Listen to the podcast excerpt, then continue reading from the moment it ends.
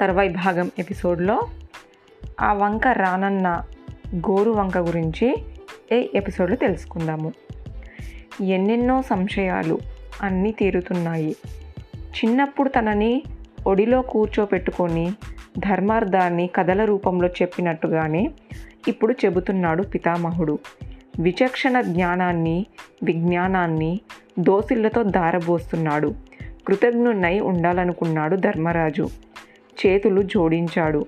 భీష్మునికి పితామహ అడుగు ధర్మనందన ఎవరిని నమ్మకుండా జీవించడము కష్టము. అలా అని నమ్మితే ఆపదలంటున్నారు. ఎలా మరి? ఈ రెండిటిలో దేనిని అనుసరించాలి? అడిగాడు ధర్మరాజు. దీనికి సమాధానంగా ఓ కథ చెబుతాను.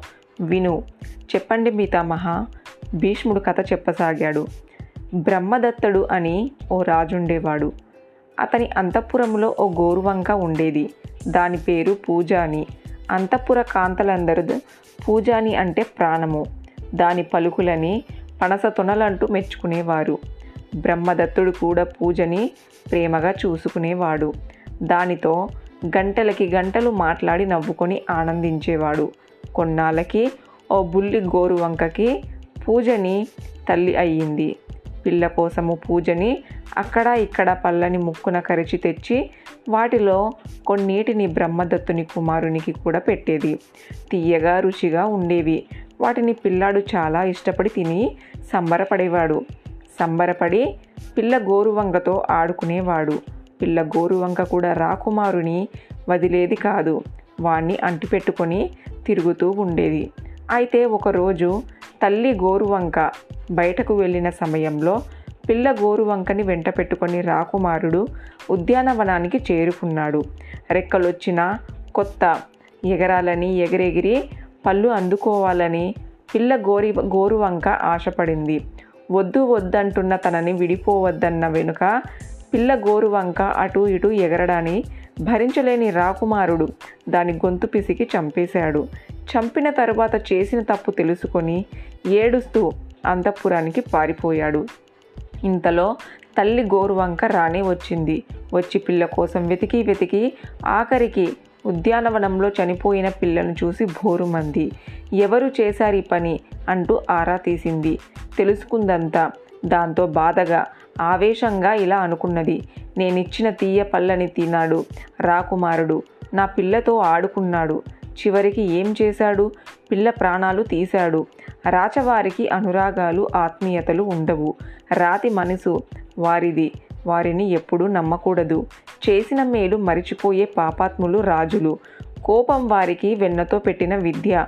రాకుమారుణ్ణి ఎంతగా అనుకున్నా కోపం చల్లారలేదు. పూజానికి పైగా పగ పెంచుకుంది. రాకుమారుని కోసము చూసింది. భయం భయంగా అంతఃపురంలో తిరుగుతున్న రాకుమారుడు కనిపించాడు. అంతే. వెళ్ళి దాడి చేసింది ఆ పిల్లాడి మీద. తన వాడి వాడి గోళ్ళతో రాకుమారిని చీల్చి చెండాడుతూ చివరికి ఆ పిల్లాడి కనులను పెరికి వేసింది. పగ చల్లారడంతో ఆకాశంలోకి ఎగిరి బ్రహ్మదత్తునితో ఇలా అంది రాజా నీ కొడుకు నా పిల్లను చంపేశాడు గొంతు పిసికి మరీ చంపేశాడు. అందుకే వాడి కళ్ళు నేను పీకేశాను. నేను చేసింది తప్పు కానీ పాపం కానీ కాదు. నన్ను అర్థం చేసుకో. ఇక నేను నీ అంతఃపురంలో ఉండను. వెళ్ళిపోతున్నాను. వెళ్ళి అడవిలో తలదాచుకుంటాను. తాను అంతఃపురంలో ఉండలేనని అడవికి వెళ్ళిపోతానని పూజాని అనడాన్ని బ్రహ్మదత్తుడు భరించలేకపోయాడు. తన మనసు తనని వదిలి వెళ్ళిపోతుందని బాధపడ్డాడు. ఇలా అన్నాడు పూజానితో. అయిపోయిందేదో అయిపోయింది. నువ్వు మాత్రం నన్ను విడిచి వెళ్ళిపోకు. నువ్వు లేని అంతఃపురాన్ని నేను ఊహించుకోలేను. అడవిలోకి వెళ్ళిపోతానంటున్నావు. వద్దు నువ్వెక్కడికి వెళ్ళొద్దు. ఇక్కడే ఉండు. ఉండలేనని రాజపక్షిని నాకే ఇంత పగ ఉంటే మనిషివి. నీకెంత ఉంటుందో నాకు తెలియనిది కాదు. నీ కుమారుణ్ణి నేను అందుణ్ణి చేశాను. అందుకు నువ్వు నన్ను క్షమించగలవా? క్షమించలేవు. నా మీద పగ తీర్చుకోవాలనే ఉంటుంది నీకు. అవకాశం కోసం చూస్తున్నావు. నీ తీయ తీయని మాటలను నేను నమ్మను అన్నది పూజాని. సన్నగా నవ్వాడు బ్రహ్మదత్తుడు. నీ మీద నాకు ఎలాంటి పగలేదు నా కుమారుడు తప్పు చేశాడు. ఆ తప్పుకి తగ్గట్టుగా నువ్వు వాని శిక్షించావు. అయిపోయింది. దాన్నెప్పుడో నేను మరిచిపోయాను. అయిపోయిన దాని గురించి పదే పదే ఆలోచిస్తే అనుబంధాలు ఉండవు నా మాట నమ్ము. రా. నువ్వు లేకుండా నేను ఉండలేను అన్నాడు బ్రహ్మదత్తుడు. జరిగింది మరిచిపోవడము అసాధ్యము. శత్రువుల స్నేహంగా ఉండలేరు. ఒకవేళ ఉన్న పక్షంలో ఎప్పటికైనా ఎవరికైనా కీడు తప్పదు.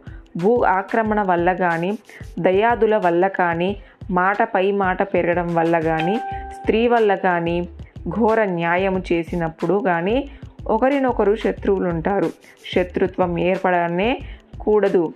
ఏర్పడిన తర్వాత అది చల్లారుతుందనుకోవడము భ్రమ. చెట్టు తొర్రలో నిప్పు రగులుతున్నట్టు మనసులో చెలరేగుతున్న పగని తెలుసుకోవడము ఎవరి వల్ల కాదు. నీ మీద నాకు ద్వేషం లేదు.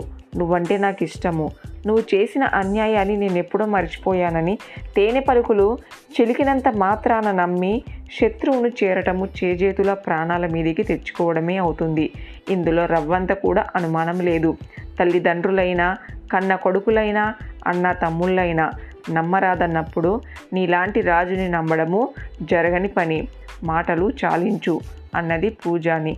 మిత్రశత్రుత్వాలు మనము ఏర్పరచుకున్నవి కావు. కాలగమనంలో అనుకోకుండా ఎదురవుతాయి. ఇప్పుడు అవన్నీ అనవసరము. నువ్వంటే నాకు ఇష్టము నువ్వు లేని క్షణం కూడా నేను జీవించలేను.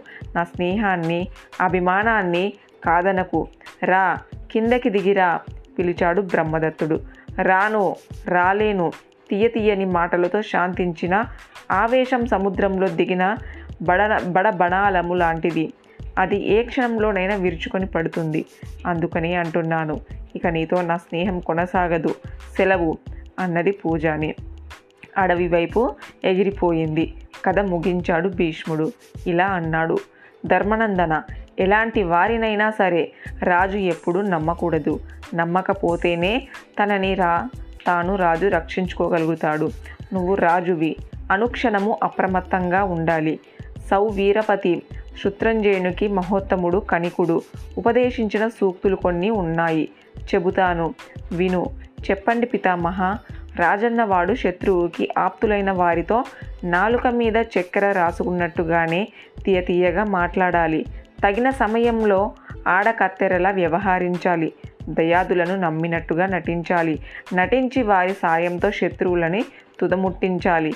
ఆపదలో ఆదుకున్నందుకు వారికి బహుమానాలు ప్రకటించాలి తప్ప ఎట్టి పరిస్థితుల్లోనూ వారిని నమ్మకూడదు. పాములున్న ఇంటిలో ఉంటున్నట్టుగానే దయ్యాదులు సమక్షంలో మెలగాలి.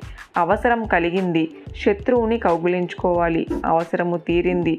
శత్రువును కత్తితో పొడిచి పారేయాలి. మద్యపానము ద్యూతము వేట స్త్రీ వ్యామోహము పట్ల రాజుకి ఆసక్తి ఉన్న వాటికి బానిస కాకుండా చూసుకోవాలి. ఏదేని? పని తలపెట్టావు. అది పూర్తయ్యేంత వరకు ఎవరికి తెలియకూడదు. ఇష్టం లేని పని అది చేయడము నీకు ఇష్టం లేదు. రకరకాల అడ్డంకులు కల్పించి దానిని వాయిదాలు పో వేస్తూ పోవాలి. విపరీత గర్వంతో కన్ను మిన్ను కానక వ్యవహరిస్తే గురువైనా సరే శిక్షించక తప్పదు. అప్పు అగ్ని పగ ఈ మూడింటి వల్లే ప్రమాదాలు. అందుకనే వాటి పట్ల జాగ్రత్తగా ఉండాలి చెప్పాడు భీష్ముడు. తర్వాయి భాగం నెక్స్ట్ ఎపిసోడ్లో తెలుసుకుందాము.